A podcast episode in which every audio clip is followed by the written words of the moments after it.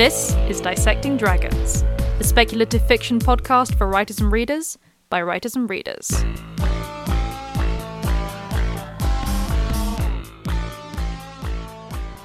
Hello, and welcome to Dissecting Dragons. I'm Madeleine Vaughan. And I'm Jules Ironside. This week it was great apart from the ending. Beloved fiction that wobbled on the dismount. Okay, so I believe that this episode comes from a recent reread by Jules of Stephen King's Misery. Um, am I correct in that? Yeah, although I wrote recently and I thought actually I think I recently reread it last year. So It's clearly been bothering you for a while. it, it stayed with me. It stayed with me. Um, it's I don't know if you guys have read it or not anyway, but um, it's kind of a super fucked up book to Yeah. be honest. And when you hear Stephen King's like mo- more um, ultra offerings talked about, people don't tend to mention misery in the same way because there's nothing supernatural going on. Um, and yet, I think that kind of makes it worse somehow. it's a great book. It's really, really good, but it's also really, really fucked up. Um, it's one of the few horror novels that genuinely made the hairs on the nape of my neck prickle. So, as in, like, okay, Yeah. that's bad, kind of stuff. and if you know anything about Jules, Yeah, I'm I'm pretty unflappable when it comes to that sort of stuff. And it, you know, if it's just gross out horror, I'll just get bored Yeah. and I'll stop reading it. But um, this had very strong psychological components and sort of explores the whole um, captor bonding scenario and stuff as well. Um, but anyway, if you're not familiar with Misery, I'm not going to spoil it for you, but the basic plot is that the main character, Paul Sheldon, is a best selling author, but he's extremely dissatisfied with having to write the books that made him a best selling author in the first place. Um, he's always kind of seen writing Victorian era romance as just a way to pay the bills, but it's been immensely popular. Um, but he had to pay the bills, obviously, while he produced his real work. Um, anyway, so this this is all. Nobody wants to read his real work. What they want is more Victorian era romance novels about yeah, misery, it's, chastity. it's very uh, it's very. Sherlock Holmes with uh, Conan Doyle. It really is, yeah. Um, so he kind of has issues which, you know, have led him to drink excessively, which leads to him getting drunk and in a drunk driving accident crashing his car, basically in a snowstorm. Um, when he wakes up, he finds that Annie Wilkes, a former nurse and his greatest fan, has rescued him. And what follows is a gory nightmare as she forces him to write a new book, one that resurrects her favourite character, Misery.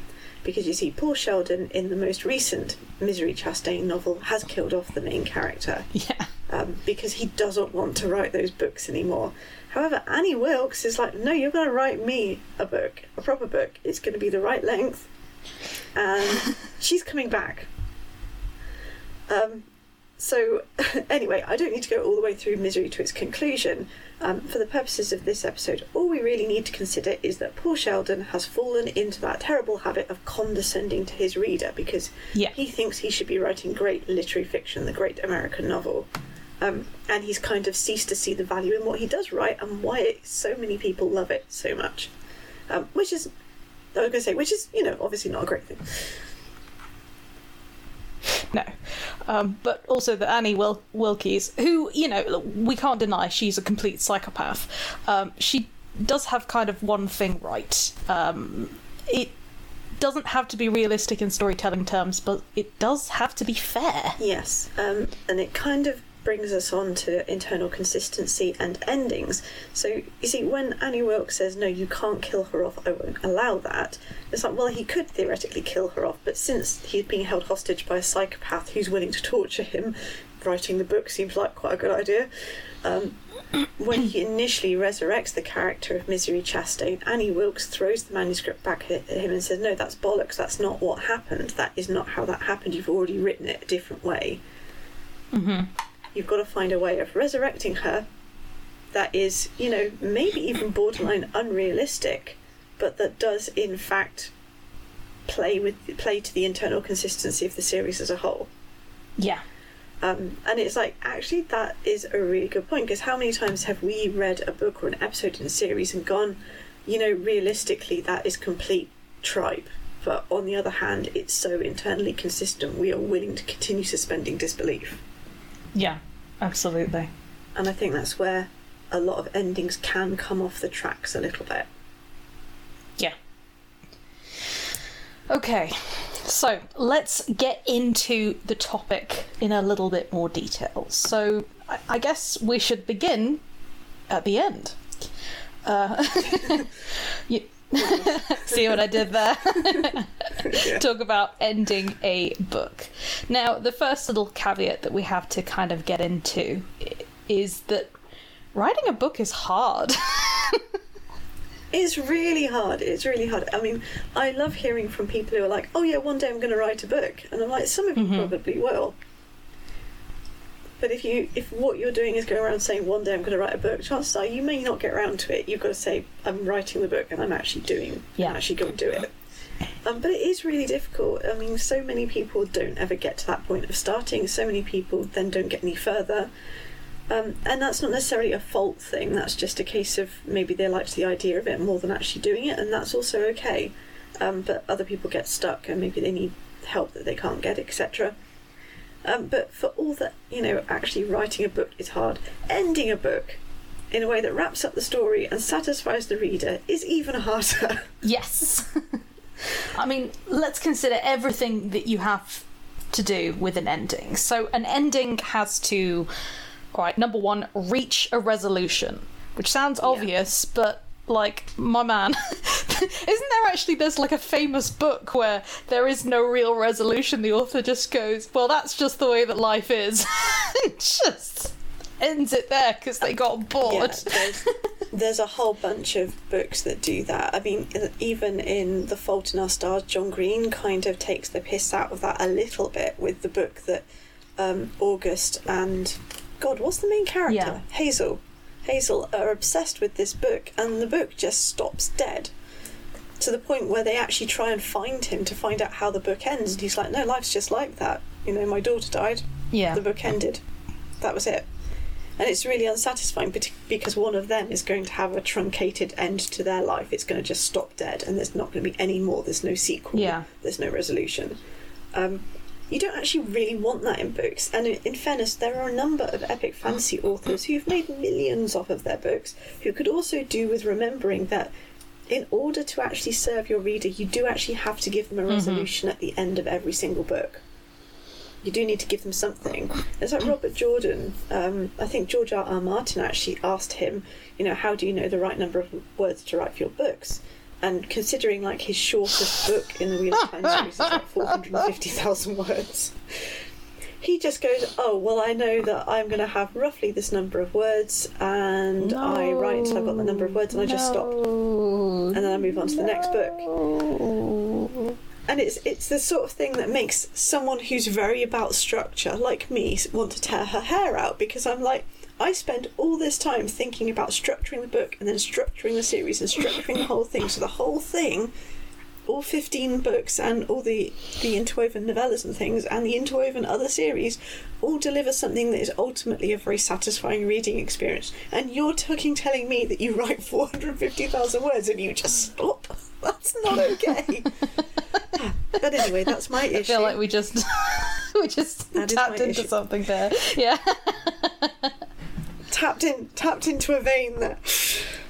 But yeah, all joking aside, really a book should reach a resolution. Um, certainly, if you haven't got the sort of writing chops behind you or the writing background behind you that someone like uh, Robert Jordan had, uh, whereby they had written to the point where people would read them no matter what, so they could get away with writing what they wanted. I mean, you don't really get to write your magnum opus until you've kind of proven that people want to read your work, if you see what I mean. Um, but I still don't think that's an excuse for going, yeah, I'm just going to stop here. I don't, I don't think that's okay. Um, Yeah. No, I agree. I mean, the way I, I see it, it, like in simple layman terms, is that a book should basically be a question, an explanation, an answer.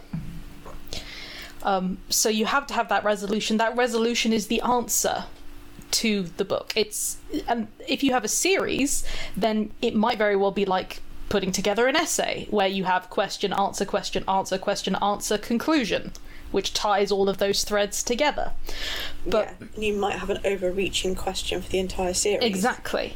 Um, but the point is that if you don't give your readers a resolution, it just feels incredibly unsatisfying. And it's also, it's kind of a mockery, I feel, because you've basically said to people, um, you know, you've kind of teased them, really. You, you've you've pulled them along, and then you've said, and there we go, that's it. Yeah, it's kind of been excuse for crudity, but it's been all foreplay and no climax Yeah, kind of or, thing. uh, or, or worse, basically saying it's now microtransactions. You've paid for a story, but you need to keep God, yeah, paying for more of them to actually reach the end of this story. And that's not the same as with a series. With a series, you do have an overarching story, but each book itself should be complete. Each book itself should have a a, a resolution, a conclusion of some kind. Um, even if there is an overarching plot, the plot within the story should be complete. Um, and, and and the way I mean I look at it is if you look at the Lord of the Rings trilogy, when when Tolkien wrote that, he basically went, "I want this." He wrote it as one book. And even when they were like, "No, we have to split this into three, even then, there is still a clear sense of con- of, of resolution for each book. I feel. Yeah, yeah. You get the end of. I mean, because the character characters change dramatically through that that book. They have to because they're literally going through what is effectively this terrible war. So you get the end of the first book. The first book is probably the jolliest book in that series. I know, which really is saying something. Um, I don't know because Tolkien's really funny. I think it, it gets past people because it, it's quite stiff language nowadays, but he Yeah. is actually very funny.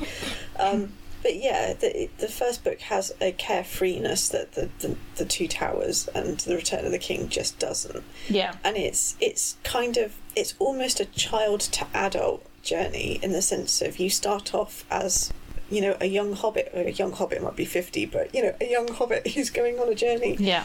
and they they reach a sort of adulthood, a proper adulthood, where they're not carefree anymore, where they where what they've done has cost them by the end of the book. So I agree, each book has its own resolution. Yeah.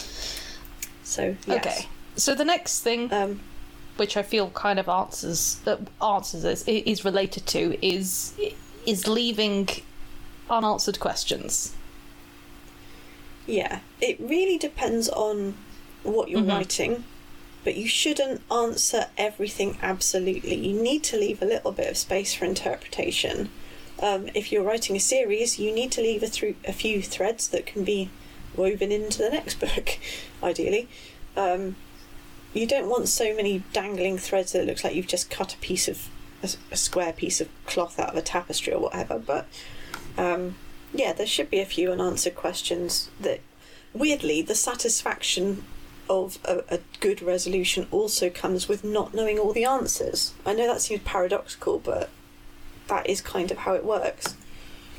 Yeah, and remember when we talk about not knowing all the answers, that doesn't mean you've raised questions earlier on and then just left that thread and not kind of resolved it.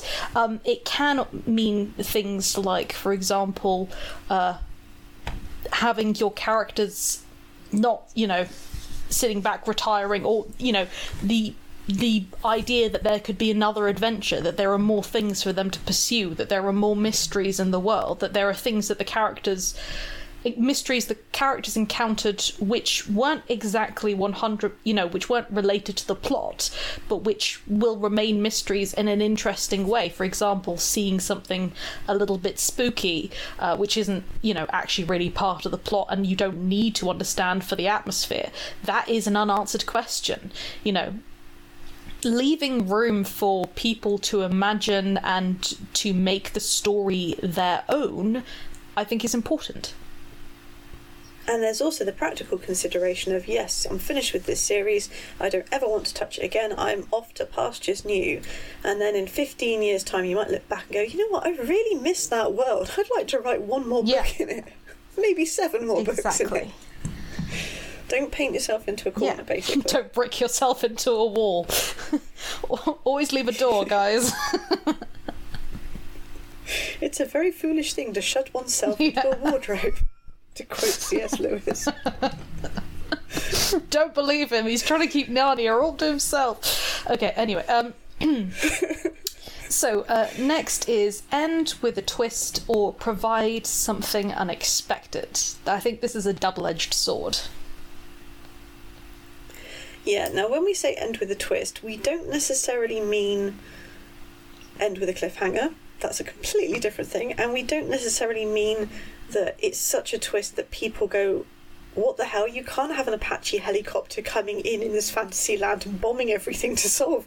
You know, it's not a Deus Machina either. That's not okay. Yeah, it's really important that having a twist is something which should be foreshadowed. And there's this idea that people have, which is we need to shock the audience. Or if, uh, you know, you see a lot in television, particularly long running television, where people have been working, writers have been working towards a twist, and then they see that their readers or, or the watchers have picked up on what's going to happen, and they go, oh no, we have to completely change it. Um, I think that that's bad storytelling. Um, Yeah. It's okay if don't. yeah. You know, don't do it. Just do what you were going to do. yeah, if people pick up on your twist, there are always going to be people who pick up on twists because it's the way their brains work. You know, particularly writers. Uh, Jules and I have both had separate experiences with our particular partners where we've basically announced how the, the movie is going to end or guessed. and it's really annoyed I'm them. now not allowed to. I'm now not allowed to have opinions out loud until the film or whatever Exactly. is over, because I've yeah I've I've really up, upset him. Yeah. I'm doing. It's fine because he theorizes and he goes, "Oh, I think it's going to be this. I like this person for it." But apparently, I just come out with chapter and verse. This is how it will go down. it's not good. It's not a fun experience. So, Um, so yeah, and I think yeah. the fact of the matter is, is that actually that's what you want. You want there to be people who can pick up on that, because if you have put in a twist that does not have a build-up, then it's not a satisfying twist. Yeah, absolutely. I have to say that sometimes what can be most satisfying, it certainly seems to be the case whenever I hand Madeleine a Harker and Blackthorne book to read, is uh, sitting there and going, I think this is going to happen. And Madeleine will quite often message me while she's reading and saying, I think this is going to happen. Oh, this person's going to do this. And I'm like, I can't say anything, spoilers. But about 70% of the time, she's right. That doesn't mean that I'm sat there going, well, fuck, I've got to go back to the drawing board so that she can't see any of it coming. What it means is like, no, this is my target audience telling me they can see this happening and it makes sense to them. So actually, that's kind of a good thing because I want them, you know, even the ones who don't see the twist coming, um, I want them to get to the end thinking, of course, that's how it Yeah. pans out. It's Yeah, supposed to end that way. So, you know, ending with a twist, if it's been kind of orchestrated properly, is very satisfying and can be really enjoyable. If, but don't force a twist that you, in order just to shock people. That's not going to actually be very satisfying at all. I know, for example, a lot of people who were very upset by how I ended the Sons of Thestian, but none of them turned around and said No, that was lit- unexpected. I mean, when, went- when I went back Um, and reread it, I'm like, oh, you bitch, you literally told us you were going to do that in like the first couple of chapters. We just didn't believe you. Yeah. yeah, exactly. It was there from the Such beginning, didn't bury guys. the lead on this one at all.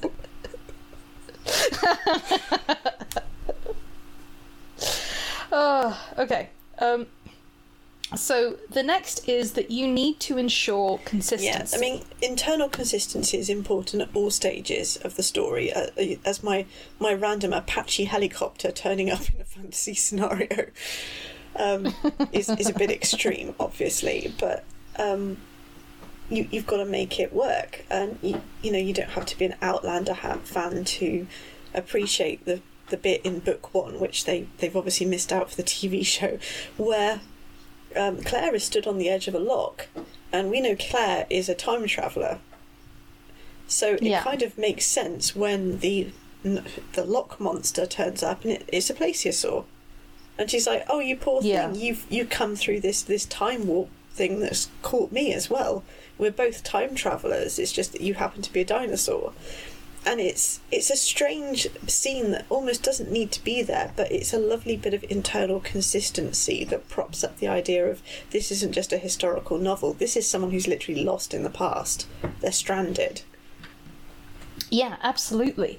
And I think this is a big thing because when when it comes to obviously um, Outlander, being lost or being a person out of time is consistently even though Claire, you know, spends increasingly more time in the past and there are lots of past political things that are happening, her being out of time is consistently important. Um, and I've got an example of this where something similar happened and then they just completely disregarded it. Um, and that is that the BBC, after BBC Merlin finished, they had this show called Atlantis on, where the main character, Jason, at the beginning, he's from the future. And basically, right at the beginning, he's there. His father went missing um, whilst on a like a, uh, on a submarine dive or something along those lines. Um, and so he's gone to the same spot to try and find him. And there's a similar accident to what happened with his father, and he ends up in the water. And when he wakes up, he's rolled up into ancient mythological Greece, and he meets Pythagoras and and Hercules and stuff like that. But it's very odd. But the concept was kind of cool.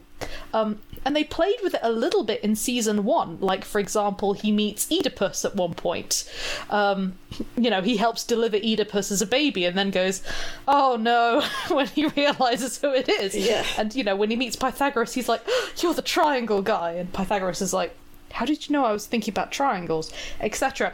Um, and so they had all of that, and it is a kids' show. And then in season two, they just went, "We're going to pretend that never happened," and the consistency just it just dropped. It disappeared. The story they were telling, the character completely changed, and it it kind of dive bombed. I think it lost its charm, and it was, Yeah. and it just meant that it, it felt so pointless. They no longer had this whole concept of a man who's out of time, um, because you can have a person who's out of time who becomes accustomed to the new period that they are in, at like we see with Claire um, in Outlander, but the fact they're out of time should be consistent and the ending should be consistent with that as well. And that's just not what they did with with Atlantis whereby the ending uh, with the ending of Atlantis he wasn't a person out of time. He was just a person from there. Um and it didn't make any sense Yeah. Yeah, I can, I can see that. That would have really pissed me off. yeah I'd never watched it, but I vaguely remember. okay so the next is you need to create a sense of closure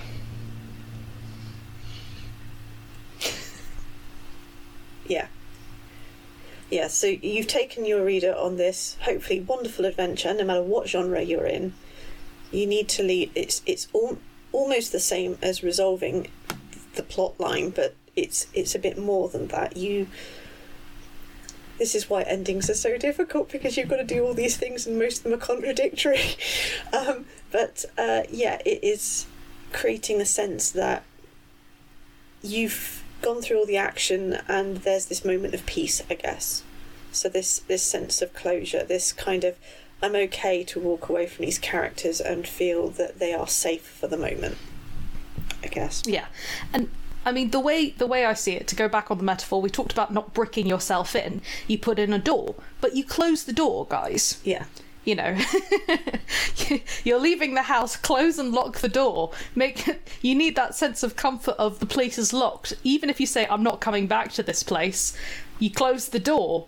And then one day you might come back and reopen the door, but the door does need to be closed in the interim yeah because if it isn't, it can be very unsatisfying. Now, of course, there are always people who will kind of play around around with that, um, and you might think, "Oh, hang on, what about?" Um, uh, you know, when you do have a cliffhanger or something like that, and we've talked about cliffhangers, and you'll see it in another episode. So, um, that's a kind of different kettle of fish. But ultimately, as Jules said, you need that sense of peace, you need that sense of rest. Even if your story ends with them about to run off on a different adventure, usually it's them, they go, Whew, right, off we go. And you've kind of, you have had that sense of renewal, repace, etc. Yeah. And seemingly to contradict that the final thing you really need to do is leave the reader wanting more, which we've just said no, no, resolve everything, leave leave a sense of closure, but leave them wanting more. So yeah, it sounds like we're asking a lot, and to be honest, endings do ask a lot. That's why they're so mm-hmm. difficult. That's why many famous authors have a reputation for not being able to end their books because you know they're doing their best, guys. Yeah. Honestly. Um, but it, you know, to go back to C.S. Lewis, it's a case of no, you're shutting the wardrobe door behind them, and now you've got the four Pevensie children explaining to the professor why they lost the fur coats from the wardrobe, and the professor saying, okay, you may well get called back to Narnia at some point, but don't go looking yeah. for it. And it's it's that idea. It's the case of yeah, they they clearly had wonderful adventures, and they they kind of want to go back because you would, um, but at the same time, it's like it'll happen when yeah. it's when it's ready to happen, and kind of thing. I think the, this is the thing where you know, as we mentioned before, everyone's kind of going to actually have, you know, different mileage. We always talk about people having different mileage, um, where some people will feel, no, I've not actually been left enough to want more, um, or some people feel, no, this is enough, and it kind of gets me feeling excited, not in a weird way. Um, I don't know, whatever you read. Um, but I, you know, I've had several occasions where I felt like, no, actually, you have closed the door too firmly. Um, and even if you are leaving, even if you have said, right, I'm, I'm going, um, you have not actually left us with enough to just feel excited for the story to continue just for us, for us to want the story to continue, which is what you ultimately want. Um, and everyone's going to have different mileage for that. I think a really good example of that, for example, uh, is if we look at the Full Metal Alchemist series. The ending, for some people, um, was very satisfying. They felt they were very happy with it, and ultimately, I was happy with it. But I was kind of, I kind of felt that it was too complete, and I didn't like the fact that. Spoilers for anyone who hasn't read or watched it. Um, Edward Elric loses his alchemy, and for me, that was just too much. That was the, a, a nail in the coffin, and it just meant that I felt well, the story's over. And even if they said, oh, we're going to give you a whole sequel, I wouldn't want it. I've kind of actually just sort of feel like, oh, well, I don't really want to know any more about this because it just feels too much, very much like the end. I can't continue imagining it, etc. Um, but that is that demonstrates different mileage. And again that's yeah. also why some people will say yeah i love the ending of that book. And others will say i hated it. Um, so basically ending a book yeah. is a tall order so before you consider the fact that you're never going to please everyone. Yes. Yes. Okay so we're going to look at a few examples um, of books and films that people loved except for the ending. Um, we're going to discuss whether we agree with that and perhaps what we might have done differently. Bearing in mind again that everyone has different mileage. so we're not saying we know best. Uh, we're just exploring why certain endings don't feel like they fit for some yeah, people. Um, we should point out, obviously, in fact, we probably should have pointed out at the beginning, um, we've done an episode on disappointing endings um, in the past. It was one of our first episodes, I think. Um, that was more about yeah. endings that ruined the entire book or series because they were so disjointed. Um, this is more about the piece of fiction being great but just kind of not sticking the landing. it just petered out. Just. Well, no, no. Some of them violently went. You could tell with. Okay, I don't want to go off on a tangent, but you could tell with some books and from that episode um, that the author had just got so sick of what they were writing, they wanted to torpedo the entire thing. Mm-hmm. um, which is never Yeah. never good. I mean, you, maybe you're sick of writing it, but your fans aren't sick of reading it. So please, please try and give them a, a, satisfactory resolution, even if you never want to write any more in that series. Yeah. Okay, let's look at a few examples. Um, we're going to stop in with one of uh, Jill's favourite authors, um, Mr. Stephen King, um, and his book, The Tommyknockers. Yeah, it's so okay. Look, Stephen King has got a reputation for not being able to end a book. he, he genuinely had. It, it's such a thing that when he made a little cameo appearance in the fairly recent, in fact, it's probably about five years ago now, adaptation of Doctor Sleep. Um, it was even an inside joke in the film. It's like, ah, the book's great apart from the ending. Apparently, that guy just can't get anything right, kind of thing. Which, which made me absolutely roar with laughter in the cinema. And I'm guessing I was the only like mad Stephen King fan in the film because everybody else just kind of looked at me. Everyone, everyone, like including the people who were with me, kind of like, why was that so funny? And it was like, but Stephen King, don't you understand? Anyway, aside from me showing myself off in public like that, um, I'm b- because he writes such great books with such well developed characters and things. Even when I don't necessarily like the book, I didn't really like The Shining, the book, to be honest. Um, I'm actually willing to give him more leeway because I'm like, I think it's not that you didn't know how to end the book. I think it's a case of the way you chose to ending it is not necessarily Yeah. how I would have chosen to end it. That being said, the Tommyknockers, which is a quite a tome, it's a huge book, about the same size as it, I think, and it's basically this small town place where um, you've got one you've got a writer who she writes westerns and she's got serious writer's block and there's other people in town who've got some shit going on. And it's a real look at the sort of small town mindset and everything which is something Stephen King does very very well. Um, except that something has been dug up nearby and people are starting to change and you realize it's an alien artifact. And um, they are in fact everyone is is changing. So they go through this kind of unlimited type thing where suddenly they become the best most competent versions of themselves. And then the things they can do stop mattering to them because they've they're becoming something else that isn't really human anymore. And it's just that went off on such a tangent towards the end. I got I got there and I was like, why did I just read like eight hundred pages of, this?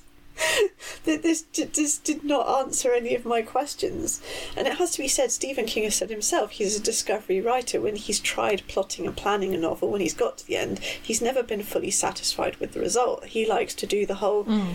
he can draw the snowflake in one go thing which Yeah. you know not many not many writers can. Not many writers are stephen king. In fact pretty much only stephen king is stephen king.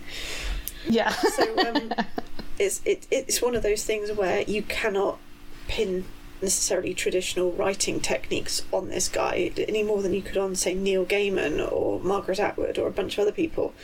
Um, but it was still a case of was this during the years when you were really really into cocaine? Because it kind of reads like it might have been. And no aspersions because you know what? Everyone goes through their shit and you know being a massive creative can be a heavy burden. Sometimes people look for escape through drugs and alcohol and it's not great. It happens a lot. There's a reason you know Yeah. that the alcoholic writer is kind of a, a, a trope. Yeah. but yeah i i didn't like it and i to the point where i just kind of went i'm not going to reread that one and got rid of the book um, which is unusual for me with stephen king so so yeah but then I've seen other people who've said, "Oh, this is a little known gem. Why doesn't the Tommyknockers get more press?" And I'm like, "Because of the fucking ending, dude." Uh, having said that, I've had other Stephen King constant readers. That's what his fan club are called. They're the constant readers, um, which is actually a misery reference. See, this is how much of a King nerd I am. Um, and very politely say that they've loved the Tommyknockers and they've loved The Shining and they don't like the way he ended The Stand and they don't like the way he ended It. And I'm like, those are two of my favourites and they are perfect. There is not a goddamn thing wrong with those books. Which is obviously not true. Both those books have flaws, but they're still fucking, fucking fantastic. Yeah. Um, And there's there's been other things as well. So this is where we're in the it's your mileage may vary. But there are some and uh, there are other books that he's done where you just look at it and you think, what were you thinking? I genuinely cannot see the reasoning there. I'm not saying you're wrong. I'm just saying you've gone on a Yeah. journey I can't follow you on. Where where are you going? I've been following the map the whole time, and you are off somewhere different. You're in orbit now. It's like what? You're on a different is going on? dimension. Yeah. Um, what do you think you would have changed? I think what I would have changed was I would have had one or two people from that small town Yeah. not completely change. Not completely change back either, but not completely change and have some sort of resolution for the whole thing. Hmm. I didn't feel it was really resolved, and I didn't necessarily like the whole them losing their entire grasp of humanity side of things because they just finally dug themselves out of this this massive sort of hole of poverty and being stuck and being being everything else um and I guess what it felt like the thing is in life you don't necessarily get what you deserve because what you deserve is is really up for grabs in terms of you know a philosophical question. Um so in books things can happen just because or because we do have this inherent and biological Yeah. evolutionary sense of justice as a species. So we do kind of like to see that reflected in fiction. Um, so I hmm. think what I really was looking for was some fairness, and it didn't feel fair. So I'm going. I'm back to Annie Wilkes here. Where I'm like, it's not fair. You can't do it like that. And I Yeah. guess that was that Which- was where I was which at. but definitely also isn't fair for different reasons. Yeah, I, I, I honestly, I feel like you're, you're tapping into something here, which we're probably going to see in terms of all of the other books that we'll discuss in a minute, which is patterns. You know, we like patterns. Um, and fairness and justice and things like that, they do operate in the same way, which is it's the cause, cause and effect, which is a pattern we like you know that if you've gone down this route this is what this is going to be the result um, because that's a pattern that we see all the time particularly growing up fairy tales etc um, and it's the pattern that we want to also live by so patterns i think are very important in in in fiction Yeah, Okay, let's move on to the next one, which is Mockingjay by Suzanne Collins. Yeah, definitely. Yeah, see, this th- there's a very specific bit with Mockingjay. Um, I think a lot of people found, if, if they got all the way through the trilogy, found Mockingjay a bit more challenging because suddenly this is very much a political maneuver.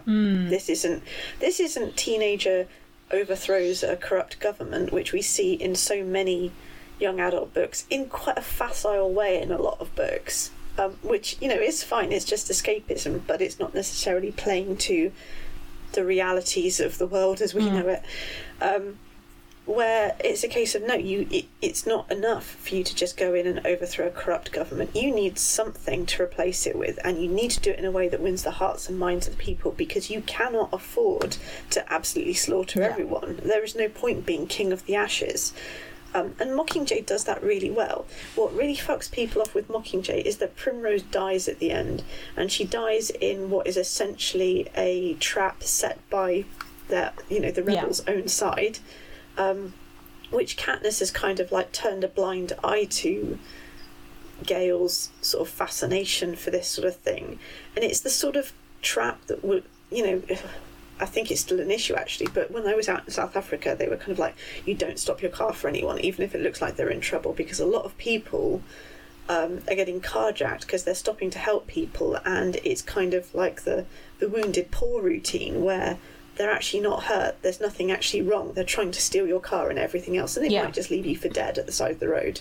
It, you know, it's too dangerous to stop and help people. In Mockingjay, it's the same thing. It's playing on that very natural sense of empathy and sympathy, whereby you bomb them once in order to injure people, not to kill them, to injure them, because injured people are more of a distraction and they are more of a liability Yeah. than people who are dead. Once you're dead, that's it. You know, it's not great, but you know, you're dead. You're not gonna You're not going to pull at people and shout and, and beg for help, um, which Mhm. is what the, the injuring bomb was designed for. And then there's a pause, and the medics run in. The medics are from Katniss's own side, and they're helping anyone. They're helping anyone because they're basically humanitarians. And it's like, well, it doesn't matter which side you fought on, Yeah. we will treat everybody because you're injured now. And then they bomb again, and they take out all the medics. And Primrose, who's very, very young, has been put on the front line, and she should not have been there. And she dies. And people hated it because the reason Katniss sort of mm-hmm. overcomes her her learned selfishness and her learned ruthlessness is by throwing herself into the Hunger Games instead of her sister to protect her sister. And they felt that the entire trilogy becomes pointless at that in, interlude because Primrose is dead Yeah. and Katniss has been doing everything to save her sister. But it's it's not quite true because the entire cause has grown beyond Katniss's initial impulse to protect her Yeah, it's it's a very interesting thing do you see what people are getting at. it has me divided. Um, and on the one side, I understand that I feel like if the first book had ended with Primrose's death, that would have been incredibly unsatisfying. Um, because you kind of would have feel felt it, it would have been a, a great betrayal, I think. And but that's not what happens. And I think the, the nice thing is that you can actually just read the first book and it and finish it there if you wanted to. But the subsequent books are an examination in the same way that the first one was. They are an examination of social issues.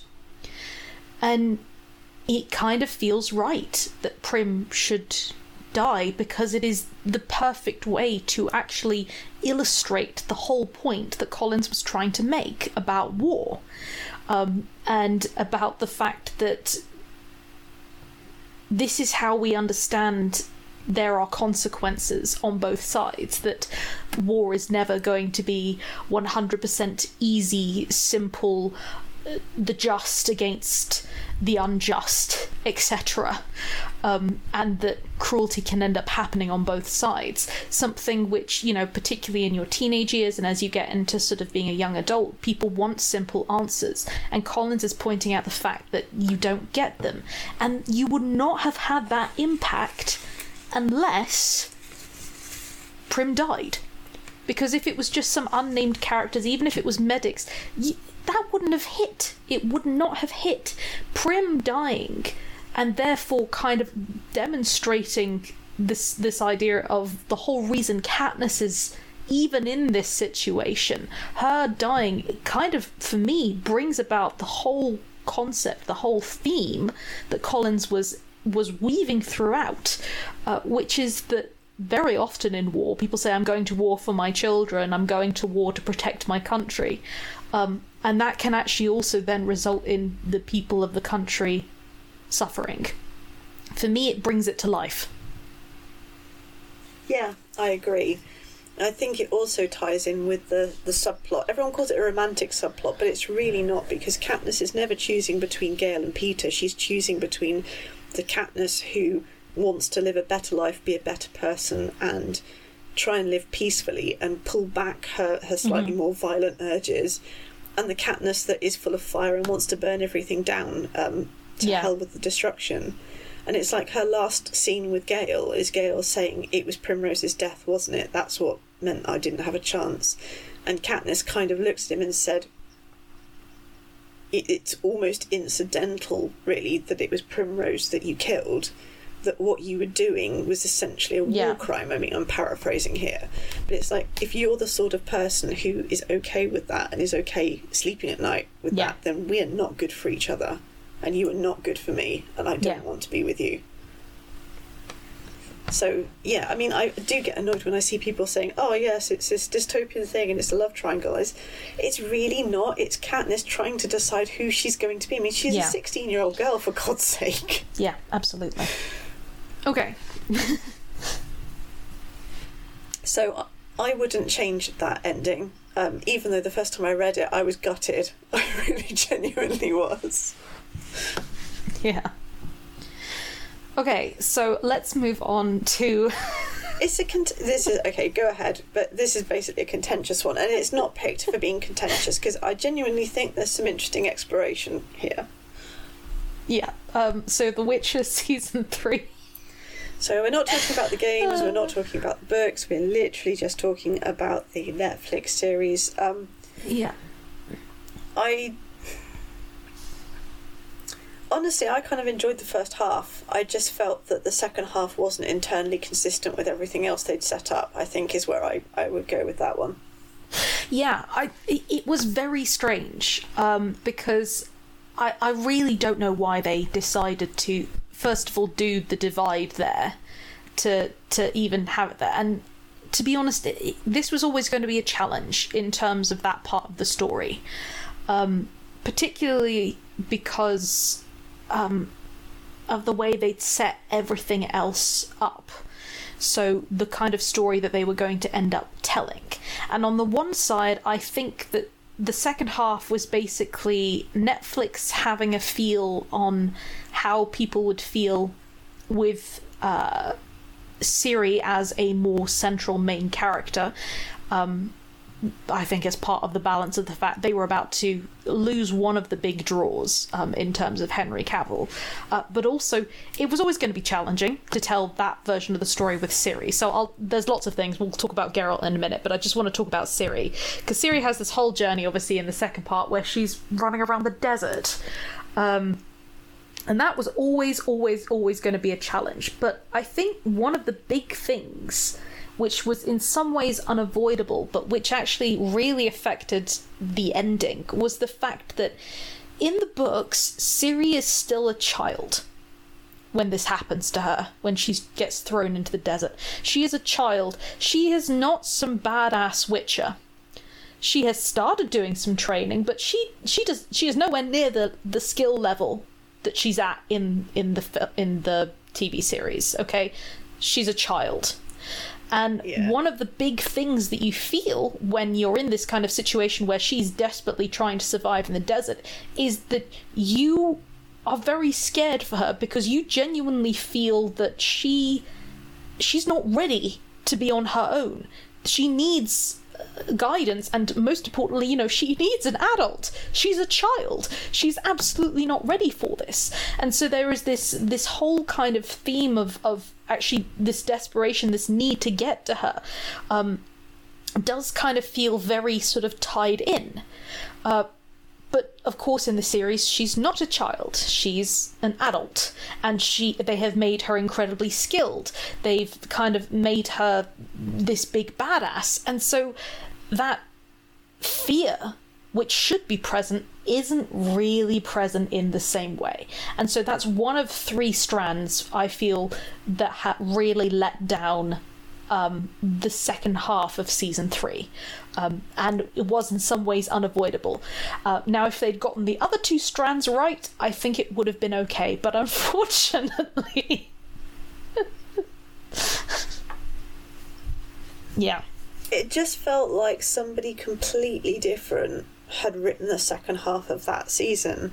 Um, and I, I realised that some of it is it, it's very difficult. It's a chicken and egg situation as to say whether Henry Cavill saw where it was going and said thanks very much, but no thank you, and so they changed it, or whether they changed it and he said thanks very much, but no thanks because they they Yeah. changed it. But they're clearly edging things to try and make Ciri a showrunner for this, um, which I think they could have earned in another two seasons, but I don't think they've earned for the state it's in at the moment. Yeah.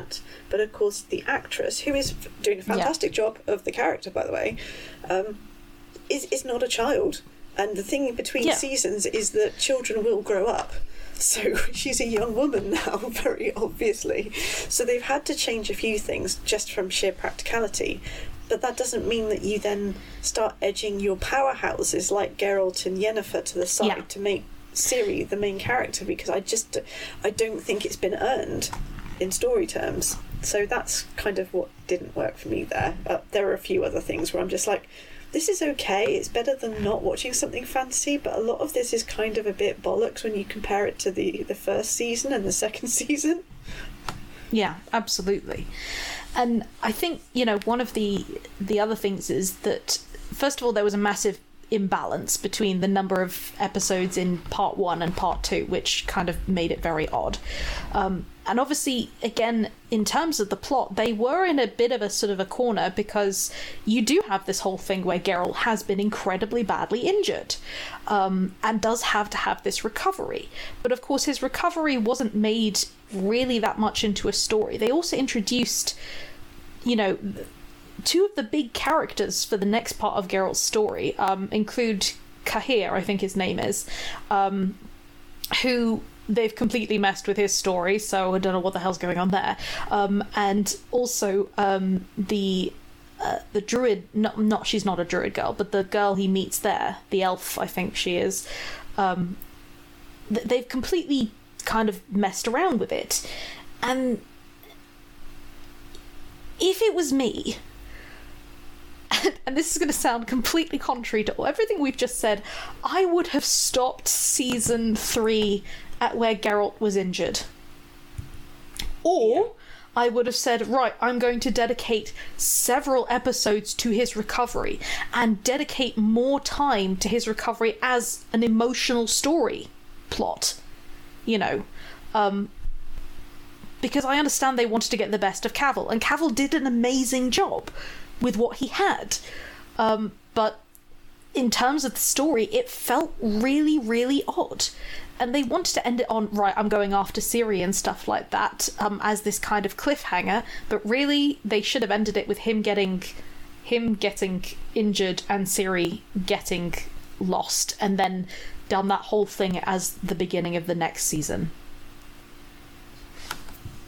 yeah it, it was just weak storytelling and a lot of that weak storytelling was because yeah. they were edging Geralt to the side which again it may have been unavoidable or maybe it was avoidable and but it was just the whole thing with um, the mm. the sorceresses as well. I mean, you that that entire storyline wasn't particularly well well brought out, and they have action sequences there that literally made no sense whatsoever.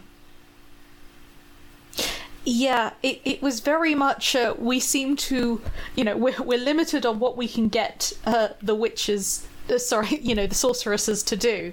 Um, very in inconsistent, really odd. Um, just plain weird, I think, in lots of ways. And one of the weirdest things, of course, is that obviously it ends with the Brotherhood has disbanded because of what's happened. Um, and that this new, you know, like, is it the cabinet or whatever? This new collection of, of kind of witches and sorceresses are coming together. Um, now, in terms of the books, Yennefer is not a member of that. No. Um, and one of the you know they've kind of sidelined Philippa, who plays a big role in that, and they've kind of just gone yeet and thrown her out the window, um, and they've kind of sort of nailed Yennefer into that particular situation, which again it feels like what you were saying before. They are sidelining their two biggest sort of draws, and trying to concentrate more on um, Ciri and this is one of those situations where I think the changes that they made weren't working for what they have got currently, which is an adult Ciri. Um, they needed to make different kinds of changes if you know in order to adapt uh, uh, adapt to that.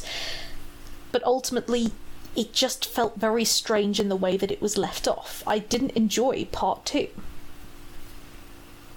Yeah. And and they, I suppose the other thing, and maybe this is inconsequential in terms of the whole story, but they finally seemed to be doing something with yeah. Jaskier, and then it got cut dead. They're like, yeah. for fuck's sake, use him, don't use him, shit or get yeah. off the pot, guys. I, I really, I was super excited to see some of the stuff they were doing with Jaskier. Again, in part one, I felt like this is really interesting. They've actually given him more in terms of the plot than they do in the books. I actually kind of like that. The whole thing with uh, the with the prince who turns king that is playing around. If they do it right, I think it could work. Otherwise, it might fall flat on its face. But I liked it. I was enjoying it, etc. Um, and then it just felt so messy, so messy uh, with the way that they kind of ended it. Um, I, I don't know. I don't know what happened. Yeah. There was so much potential with the whole thing, and then it just got really weird. yeah, and they. I mean, I, I, honestly, if I think if they were leaning in that direction, that probably is why Cavill went, and I don't really blame him because if that had been me looking at that oncoming mess, yeah. I'd be like, yeah, I think maybe I want to detach myself from this. I don't, I don't want to no. be. He's not an actor who phones it in ever, and I think if he was looking at it and saying, yeah, I don't think I can give that my all, ergo it's time to call it a day. And he's been, you know, pretty gracious about the whole thing, no matter what rumours are flying around. So. Yeah, and I think this is one of the big things is that I don't mind if an adaptation changes things. It, it it actually makes sense for there to be changes. Changes, first of all, that need to be made just in order to put things into a different medium, but yeah. also to update things, to make things interesting, to etc. For example, I'm really glad with some of the updates that they have given Jaskier, with obviously Joey Batey really contributing towards that. I like what they've kind of done with him, particularly in this season, um, made him a, a, slightly more rounded character. There's less misogyny, um, you know, because it's an old series. That's okay. I don't mind that. Um, but you have to honor ultimately what is there. And I feel that they haven't. And one of the big problems with season three, and which subsequently affected the ending, was that season three in general felt like they were rapidly sort of backpedaling from everything they did in season two. They were trying to recover from yeah. all of that, get things back into sort of the plot. Um, and that took a lot of work which could which was you didn't need to do but also ended up setting up things which meant that the ending felt really strange. It just seemed to spear off in a completely different direction um, and didn't feel right i think. Yeah it's I, I don't mean this as a slur for people who write fan fiction because sometimes fan mm. fiction can be better than the original thing but it did feel like a bunch of people went, I really love this, except for this, this, this, this, and this. So we're going to write it like this instead, and we're going to write the fan version of it rather than, as you say, honouring enough yeah. of the original that it's recognisable. Um, so anyway, I could pull this apart for ages, and not with any like real sense of annoyance in my heart because by the time I got to the end of the first half of season three, I was like, this is going to take a nosedive, and I'm probably not going to watch it after Cavill's left mm. because this is not what I want from The Witcher. Um, so I'm just like, well, thank you very much for two and roughly a half seasons of, of great fantasy TV and hail and farewell kind of thing. So I'm not as incensed as so many people seem to be by this. Um, but yeah, it's just it, it's the lack of internal consistency. It's not really serving your audience, and it's not providing resolutions where you should provide resolutions. It's certainly not left me wanting more. So, overall, not a great ending. Yeah. Yeah. And I think internal consistency is something that we see issues particularly happening when there are multiple writers. Um, and this isn't therefore oh there are multiple writers. It's unavoidable. It's no. You need to make sure that everyone is on the same page in order to maintain internal consistency um, and that they are kind of at the heart of the material even if they deviate from it. You know we had hamish steele on um, a, a, little while back talking about um, Dead End Paranormal Park, which is obviously deviates in quite a few ways from Dead Endia, the graphic novel um, that it was based on. And obviously, they were the team were lucky on Netflix because Hamish was literally working with them.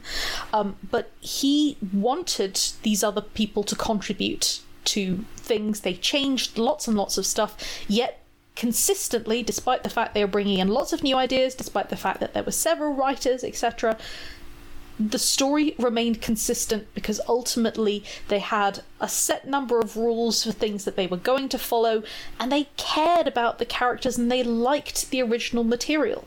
And i feel that that hasn't happened with lots of tv shows Yeah, which are adaptations of books. Okay, um, we're going to talk very briefly. We've done an entire episode on this, so you guys can check it out. But the last season of Game of Thrones, which again potentially contentious, which we're, we're not going for. Um, but like, there's just a couple of threads I think it's worth mentioning, and one of them is the end of Arya's thread, and the other one is the fact that Bran ends up being being sitting on the Iron Throne. Um, one of these things worked for me because I thought, actually, you've built it up, so this is what's going to happen. And the other one was like, yeah where did that come from? Why was that a good idea? so, um, so yeah, Yeah. Arya takes out the Night King. It makes sense for her to have done so. I know lots of people really wanted Jon Snow to do it. They wanted this big battle. They wanted. I. You know what? I can absolutely understand that. If you happen to be a bloke at the moment watching fantasy, then you are consistently seeing roles where you have been the main identifying character swiped away by somebody else. And sometimes Yeah. it's done in a way that's actually insulting to everyone's intelligence. And I am with you on that. You're not wrong. You still deserve to be represented. Okay? yeah Totally with you. i agree But and the in Game of Thrones, they had set Arya up to be this assassin with a purpose, and that purpose, it made sense for the Night King not to see her coming. It made more sense for her to take out the Night King than it would have done for Jon Snow, who is a very direct fighter. Yeah, and but this is one of the interesting things because I I agree. Um, there is this whole kind of build up with Arya being the one who would because Jon Snow kind of also represents the sort of the Ned Stark in that yes he is actually straightforward, di- direct, honourable, etc. Um, it does make sense for him, you know, to actually be the one who's drawing the eye, so that Arya can come in and do the dirty work because that is part of her story. Um, but the problem is that they then didn't actually deliver on Jon Snow's story at all No, they didn't. That did um, it. which I I think yeah. It, so if it's one thing to say, oh, okay, well, I was expecting Jon Snow to kill the Night King, um, but that didn't happen. But he didn't get an ending. There was a whole bunch of a build up, and it felt very strange. And honestly, I kind of feel that the story would have sort of worked a lot better if actually what had happened was that you had everyone in Winterfell getting ready for this attack, and then the, the army of the dead just passed them by and went straight to King's Landing. Yeah, I mean, assuming that had been possible, kind of thing. But yeah, that. I mean, to be honest, that that whole thing was done for visuals rather. than what visuals! It was too dark to so see. I think that's kind of what they were going for. But yeah, I know. um, but but yeah, I mean, I kind of liked that episode. It was fine. Uh, I agreed. Jon Snow doesn't really get an ending. Partly the reason he doesn't really get an ending is because there's going to be a spin-off series featuring Jon Snow and what happens with him as he rides off with Tormund into the into the north. Yeah, but I don't feel that that was actually initially what they planned. I think that this is that's No, they were floating it at the time. were they floating at the time because I I they were floating five spin-offs at the time. One was House of Dragons. One was the one was Snow, which is literally it's supposed it's supposed to land. I think either end of this year, beginning of next year. Another one was a potential Arya off in sort of fancy America, which I think is where she's heading. And there were two others as well. So they, they were eye to the, the next series, and Martin was involved with all of them. So some of it is that they couldn't kill off Jon Snow, but it wasn't a satisfying ending, and I, I agree with that. It wasn't a satisfying ending for Daenerys uh, because they didn't give enough time for us to go, oh yeah, she's gone the way, she's gone the Yeah. way of her house. all the yeah Targaryens go It- this because way. it did just feel like a 180 you know turn for her character. Um, even though there were hints towards it, and it could have been done where she did just lose it, that wasn't what they had been building up to, really. Um, not in the kind of the same way as anyway. We've got a whole episode about it. Do check it out. Okay, Oh, moving on. the whole Bran on the Iron Throne thing. Oh, Sorry, we, again, we've got an entire episode. We talk about this at length, but I will say that in terms of a satisfying ending, he's like the person in that group. There's like one person who is less likely to sit on the Iron Throne. No, two. Yeah. I wouldn't put Sansa there either. But it's like there are very few people there who you'd go, oh yeah, obviously Bran's the most qualified because all his his experience with statescraft, etc. yeah, Did we miss that season? you know? yeah. It just it it does it feels very very strange. And again, they could have done something with it, but they didn't have time. It was rushed. Perhaps with another few seasons, I might have been convinced, but I wasn't. So Yeah. okay, right. End game Avengers. Um, yeah, I think what people didn't like was okay, they didn't like Tony Stark dying, they didn't like Captain America sort of doing his little stint through time, coming back old, and they didn't like a couple of other things that happened. Um, I wouldn't say it was a perfect film, but I thought Tony Stark's arc made sense. He's been trying to get himself offed since like the beginning of the franchise. Yeah, I the, it it was obviously very sad, but his death. You're right. I didn't feel that it was out of place. It did feel kind of sort of like it would fit. Uh, the problem was. I did not feel that Captain America's story was right, and in particular, I didn't feel the story was right because it totally just messes up Peggy's story as well. Um, and it, it messes up the whole kind of recovery that he's been sort of making throughout his whole journey of basically accepting he's out of time, that things have passed and things have, you know, gone on. Um, it felt very strange, and it felt like we want to give him a happy ending with this woman because this whole build up they might have had between him and Natasha was obviously destroyed because they went and killed her. So, And Natasha was never with Captain America. I know That was with Hulk. Yeah, and that's the thing is that they had this potential idea of her and Captain America, and then they went, "We're going to put her with Hulk," and then which, which made, made no sense. and then we're going to kill her, um, and it just, yeah, it, for me, it it just felt weird um, and unsatisfying. Yeah, I could see why they did it, but it did feel a bit like, here, have a cookie. Yeah, And it was yet another one where it's like, okay, you're clearly passing the torch here, but the problem is you're passing the torch in a way that makes me not want to continue with the franchise. and not because of the characters you're passing the torch to. yeah. Um, and I can understand them saying, well, you know, we didn't just we, we couldn't kill both Tony Stark and Captain America in, in that way. I can I do get that. There were other ways that you could have potentially passed the torch. And it didn't have to involve him just going back in time and finding Peggy.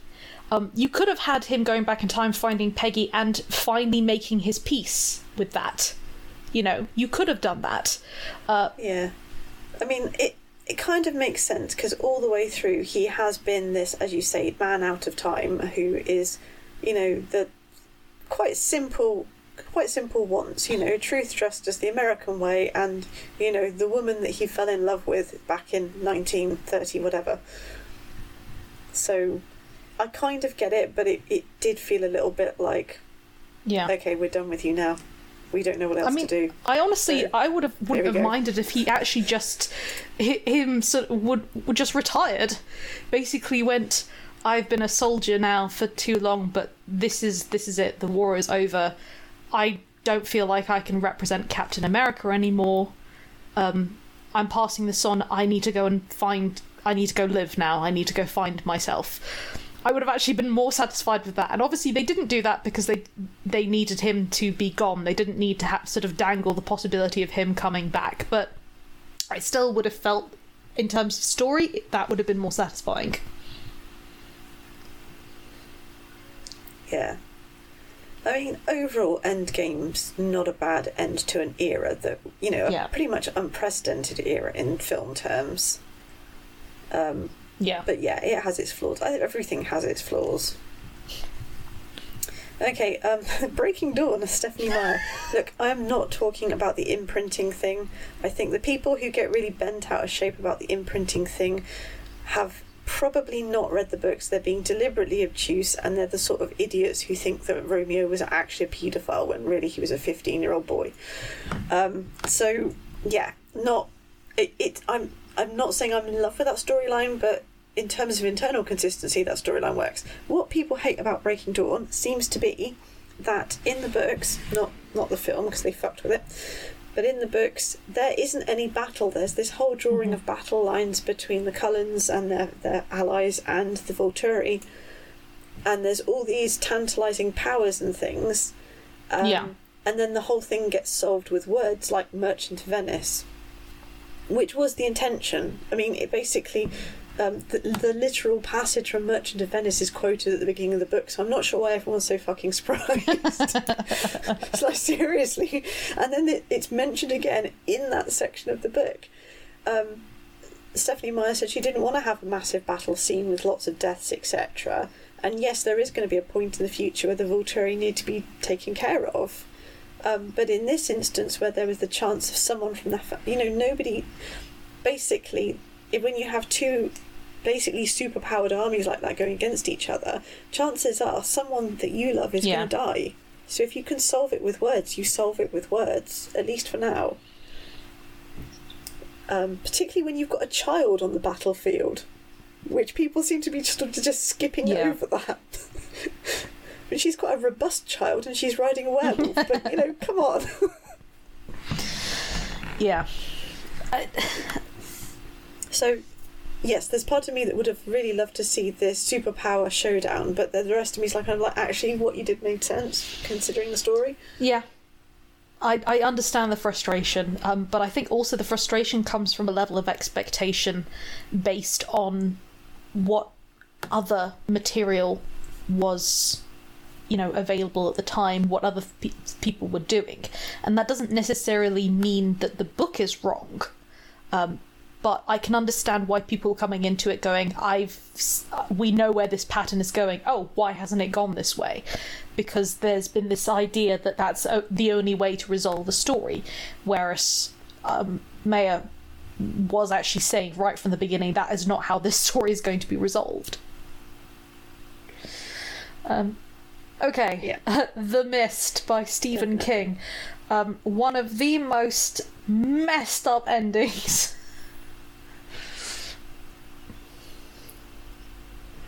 Yeah, um, okay, admittedly, I Mm. put this one on the list, uh, although I think other people share my feelings on this. Loads of people love this, and they love it because Yeah. it is essentially um, almost Lovecraftian horror with the bleakness, where, you know, Lovecraftian No. horror generally uh, doesn't end with anybody succeeding ultimately, it, it ends unhappily for all involved. Um, if you survive to the end of the end, you've won, but you know that your death is coming for you, kind of thing. That's that's what it is. That's Stephen King's take on it. Unfortunately, I didn't like it because it's kind of like the whole the mist lifts and you realise how useless everything you did was. I don't like that level of existential angst, okay? So this is a me thing, it's my issue. I would have had something, if it had been me, I would have wanted, you know, two or three people maybe to actually survive. Um, not for this guy to go, okay, well, the best thing to do is to kill everybody, and oh god, it's only me left, and I'm going to face the monsters, and the mist lifts, and he's like, there was no need to kill everybody, and now I'm a murderer, and I've got to live with it. Yeah, I've murdered and I've, I've killed my own child. Um, you know, I remember that there's they do it very well. I think in the uh, you know um, th- th- there's a film of it, and I remember watching it and the ending where he gets out of the car, he's shouting at the monsters to come and get him, and then the mist lifts and these tanks are rolling in, um, and he's just screaming at the top of his lungs Yeah. um, it has haunted me to this day because it was so horrific. Um, that idea that the pointlessness. And in terms of if you want, that's the story you want to tell, you know, you nailed it, man. We, no one's left happy. you know, it really has upset and it has shocked. In terms of wanting a story, I, I'm with you. I do prefer there to be some glimmer of hope, you know, at least. Yeah. And there wasn't. It was just crushingly sad. There was no victory, there was no success. It was just miserable. Yeah. So um, I don't think it was the wrong No. ending. I would like to say because this is very a very genre specific, sub-genre specific Mm. thing, um, and a lot of people say it was one of Stephen King's better endings. And I suppose in terms of fitting the subgenre he was writing in, they're probably right. But I didn't like it personally. I, I would tend to agree with you. Okay. Man of Steel. Poor Yeah, Cavill. um, I think a lot. Cavill, he's getting getting hammered today. Um, it's not really Cavill's portrayal of Superman. I think what I mean is that he just Superman, keeps being actually. put into situations where they keep being like refuse to give him a good ending. What people didn't like was the fact that Superman, like Batman, has a no kill policy, which I think is probably a good Yeah. thing if you're basically a god. Um, and he does kill Zod, and people felt that that really destabilized the entire Mm. his entire story arc right from the beginning. And I'm like, I don't, I don't disagree with that. But what else were you going to do with Zod? Because apparently, since we're not in the 80s anymore, we can't imprison people in triangles that are supposed to represent, no, not triangles, rectangles that represent a new dimension and send them into space. Which I actually thought was pretty scary back in the 80s, but I appreciate it wouldn't have the same impact now. Yeah, I He's, he was a genocidal maniac. He wasn't going to stop. He wanted to subjugate Earth, which Superman had chosen to protect. So what else was he going to do? I mean, there are ways in that sometimes, you know, it's, and it can feel kind of cheap if it's not done properly, uh, where it's, I'm not going to kill you, and then the villain does something which triggers their own death as a kind of a retaliatory move, um, which we see happen all the time. And Yeah. there are some perhaps very specific ways you can do that where it wouldn't feel cheap, uh, but that is going to be very difficult um, and doesn't won't always make sense. Yeah.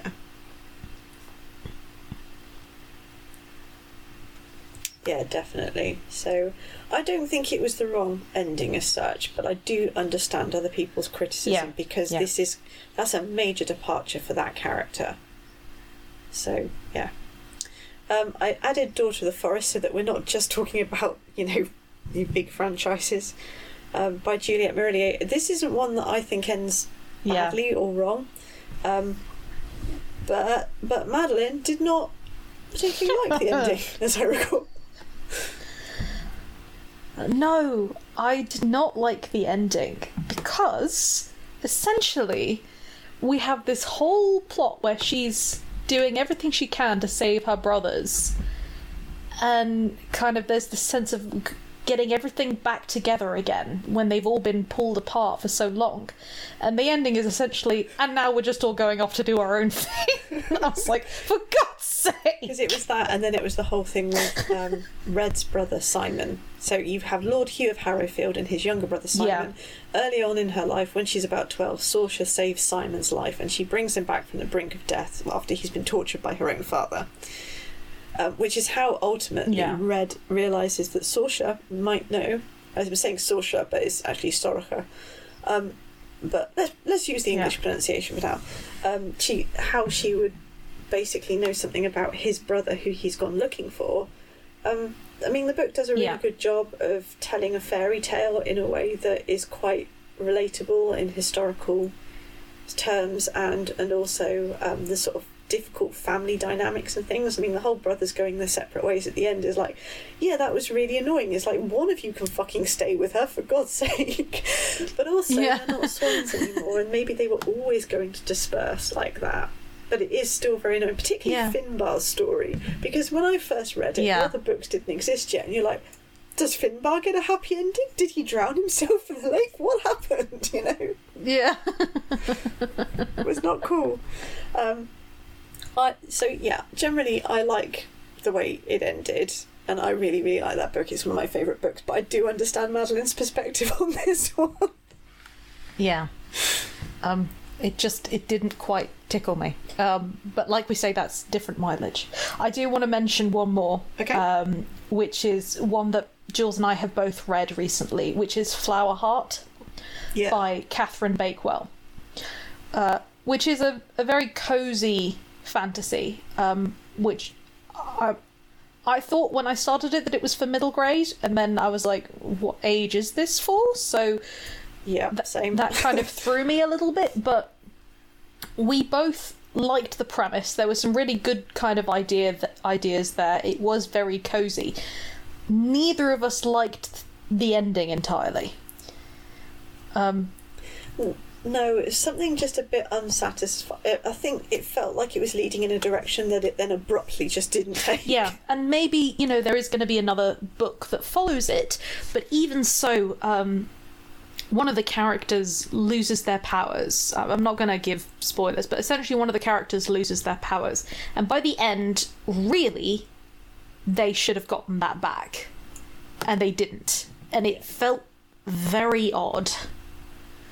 Um, I didn't like the decision. I didn't like the the direction it went in. Um, and it's not just me going, "Oh, this character deserved better." Because first of all, I do feel that they did.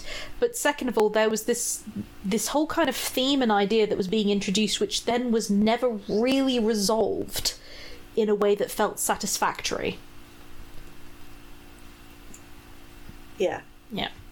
yeah, absolutely. Okay, so very briefly, because uh, we are we're running on a bit, um, we're going to very quickly talk about how you can end a story. Um, and I'm going to begin by saying that I feel that there's four elements of a satisfying ending, which are resolution, transformation, suspense, and surprise. Yeah. So obviously we've talked about resolution in detail, but basically you should the reader should get to the end and feel that the question's been answered. Yes. Transformation.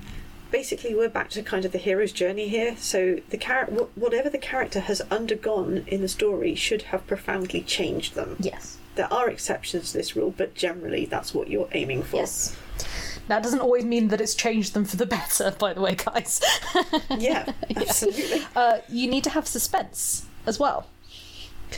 Um, Yeah, absolutely. You can't have. I mean, yes, you may have readers going, "I know what's coming," but they should be going, "I know what's coming, and I can't wait to get there." Not, "I know what's coming." I, I just yeah, think of it, for example, if you order something at a restaurant, you can still be excited for the food to arrive, even if you know it's coming, guys. Yeah, Um, and then, absolutely. in total contrast, perhaps, uh, surprise. surprise. Yeah, and obviously, as we've said before, that doesn't mean the Apache helicopter sweeps in and kills the dragons. Um, what, it, what it means with surprise is like uh, something should strike your reader as, "Oh, that's not quite what I was expecting, but it really Yeah. fits." I guess it's that sort of feeling. Okay, the next thing is that you should know your ending from the start, have a destination to aim for. Now, I I think it's worth pointing out that you can absolutely be a discovery writer who, you know, um, starts something and then just kind of sees where it goes. But as you're editing, um, you do need to consider right from the beginning where the story is going. Um, and it is a fairly good idea that even if you are a sort of, you know, a discovery writer, that you have a general sort of direction in mind, even if that then changes. Um, but how a story ends is going to affect the beginning of a story. They're not separate things. You do need to consider the ending even at the start. Yeah, your story is an animal, and the start and the ending are both parts of the same animal. Um, but I, I will also add Mm-hmm. to this bit that um, I, I attended a lecture by Julie Cohen, who had it was an absolutely fantastic lecture um, called "Making Shit Happen" in your writing. But one of the things that she said was, I don't so much think about how the story's going to end, although that's part of it. She thinks, how do I want the reader to feel when they get to the end of the story? And there was one book. Um, I can't remember the name of the title now, which is really annoying. Um, but basically, she said, "I want them to cry like a motherfucker at the end of this book," and she she achieved that because that was what she went. So now, whenever I'm writing something, I think, how do I want someone to feel at the end of the story? Um, so, for my, my most recent example, where wolves fear to prey, I wanted people to feel uh, really satisfied at the direction that uh, certain characters' relationships have gone in um, and how Harker and Blackthorn were fun- functioning, and then to have an oh shit moment right before the ending. Okay, I'm so excited for that now. Satisfaction too much. I think I pulled that off. Oh right, of, of course, of course. Sorry. Oh no, that's Yes. the one you've read. yeah, I'm very excited. Sorry, I was thinking of that as the next one. Um, You can still be excited for it. That's fine. okay, all right. So uh, the next one is you need to build tension in the lead up to the end. Um, drum it up, guys. So literally, what we were saying, don't have a book that just stops, um, unless you're really going for that arty literary type Yeah. thing. Which, okay, you only really get to play that game once, so you know you choose. Uh, But ultimately, yeah, build tension, and it can be quite subtle. But there should be clues that your reader can subconsciously pick on that say, yeah. The, the something bad is going to happen. Music is playing very distantly in the background, and it's getting louder and louder and louder because the ending's coming. Yeah, absolutely. Um, you should also try different endings on for size. Um, and, you know, you Yeah. might feel I 100% know how this book is going to end, but don't be afraid to play around with that because you might suddenly go, oh no, actually, in the course of me writing this, I feel that the characters have taken me in a different direction. Um, and that actually this is the more satisfying ending. Um, though, of course, you will need to go back to the beginning and make sure that that's consistent. Yeah, absolutely. Uh, uh, again, with the whole leaving some questions Yeah. unanswered, leave room for interpretation. You don't spoon feed your. Don't be. I'm not going to say this writer's name, but don't be that particular writer who is so so convinced that the readers are not as intelligent as her that she absolutely hammers her point home like a railroad spike and doesn't have any nuance at all. Don't do that. It's really insulting to the readers. oh, oh, well done, I try so hard to be nice, Madeleine. It's a losing battle. well done, well done. Yes. One of the key ways that you can do this is to leave room for, you know, your side characters. Your side characters can feel multidimensional and like real people and still not have everything kind of answered about them. Um, which is why some Yeah. people can actually really fall in love with a side character more than your main character. And that's ultimately, I think, something you want. You want people to be able to connect with side characters and have that room for interpretation. Um, Definitely. ensure that your ending makes sense. Uh, and that is both and that's important both in terms of this kind of what the build up that we've talked about but also in terms of the rules that you have set out in your world Yeah. Yes, it should be a no-brainer, but you know, ideally Yeah. your ending should. don't fit the rest of contradict yourself unless you have built up towards Yeah. that and that's a twist okay um, evoke an emotional response. So yeah, you should. It basic. It doesn't matter if it's happy, if it's sad, if it's bittersweet, if it's really funny. Um, you know, whatever. Uh, You, even if they're, you you want to leave your readers angry, I can't imagine why you would. But if you did, um, have somewhere to go to emotionally. You Yeah. shouldn't get to the end and go, You know, right, well that's um, over then. I know personally that I've I've read things that have left me sulking for days. Um, uh, for example, the um, the Black Magician trilogy by Trudi Canavan. I, s- I sulked for days, and I wouldn't say so necessarily annoying. that that was a bad ending to the book. Um, it achieved what it set out to do. but I never wanted to touch any more of the stories ever again. I was like, I'm drawing a line here because I feel like I've been hurt.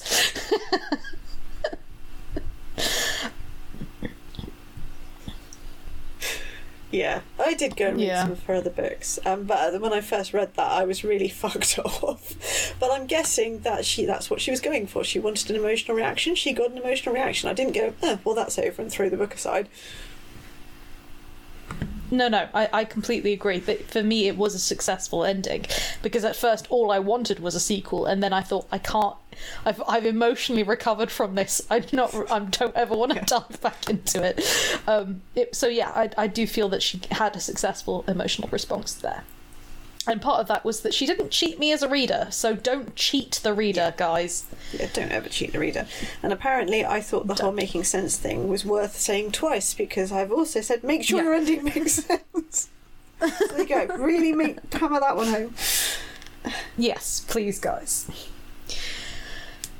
Okay, so well, we're going to finish off um, with just kind of a, a general question of, you know, Jules, what do you want most from an ending Um, on your part? that's the thing because we've done this entire episode on how to end a book, and you asked that question, and I'm like, I can't give you a definite answer. It's one of those I will know it when I see it things, but I think I guess I want to get to the end and feel that the story has been resolved largely.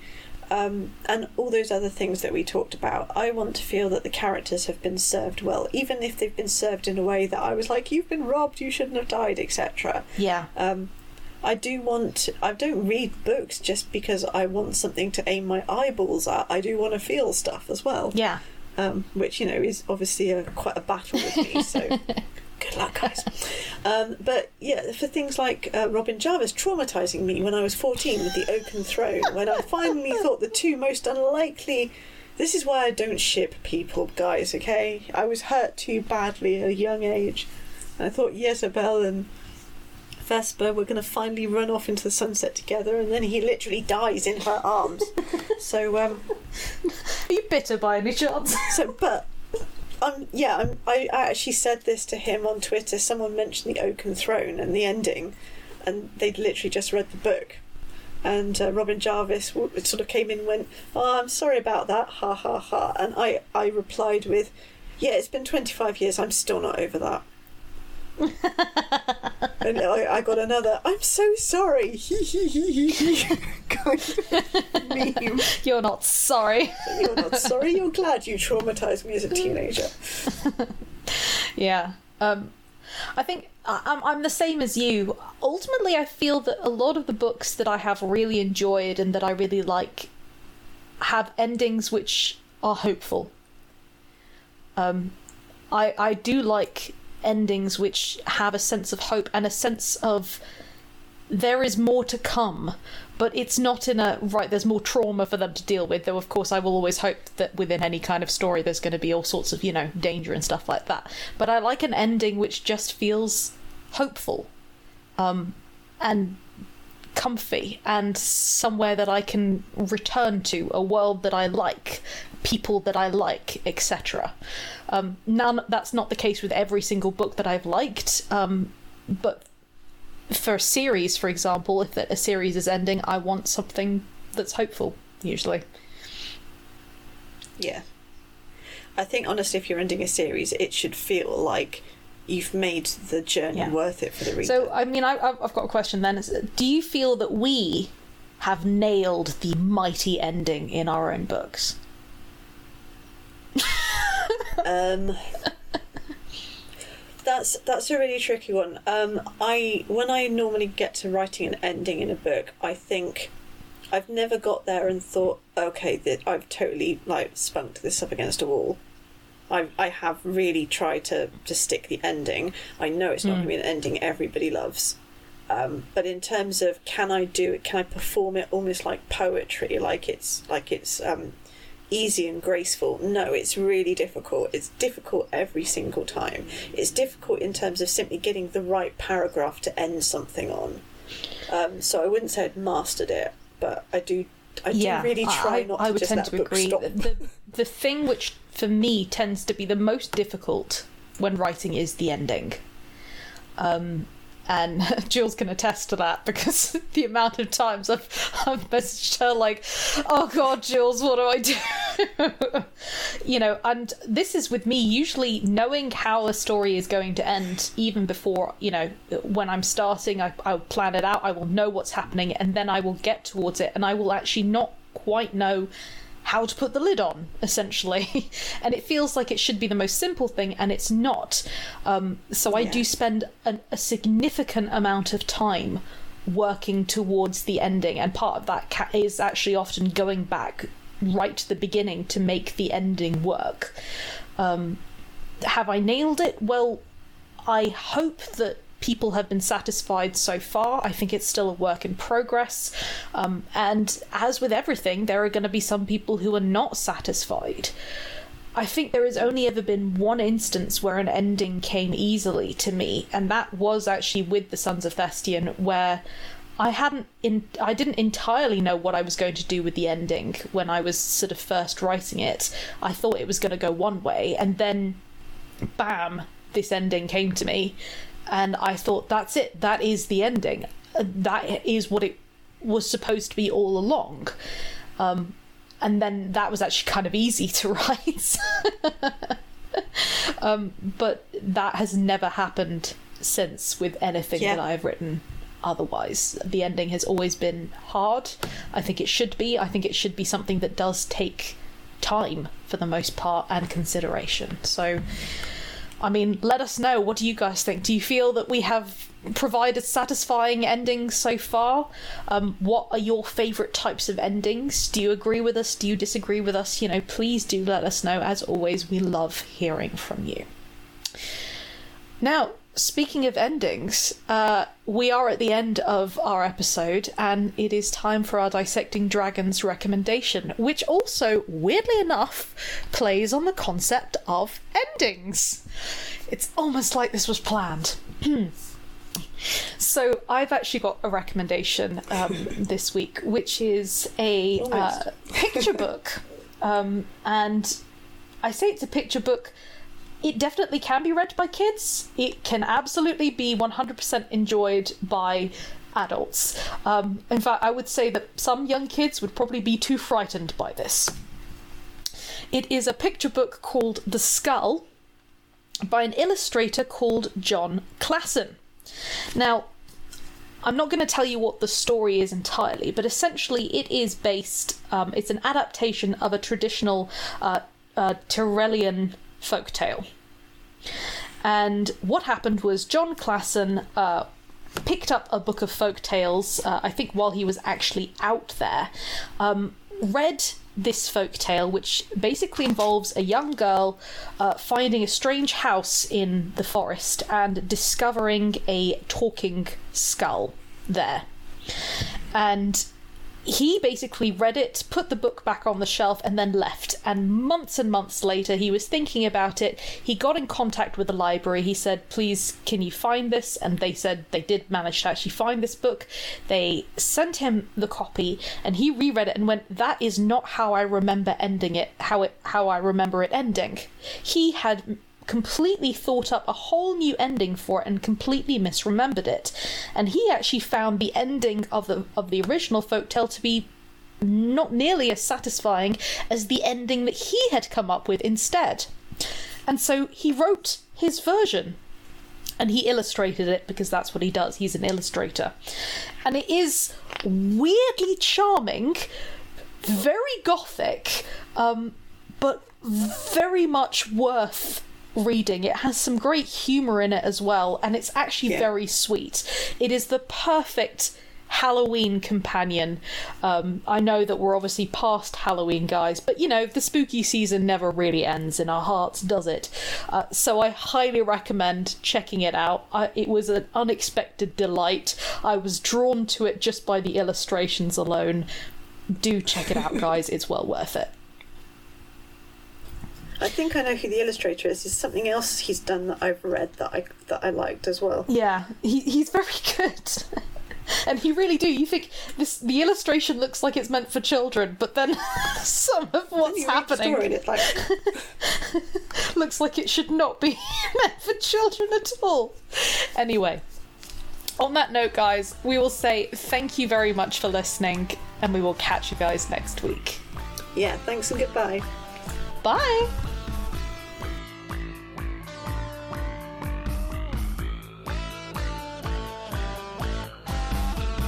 You've been listening to Dissecting Dragons. the Speculative Fiction Podcast. You can follow our podcast at podbean.com or from iTunes.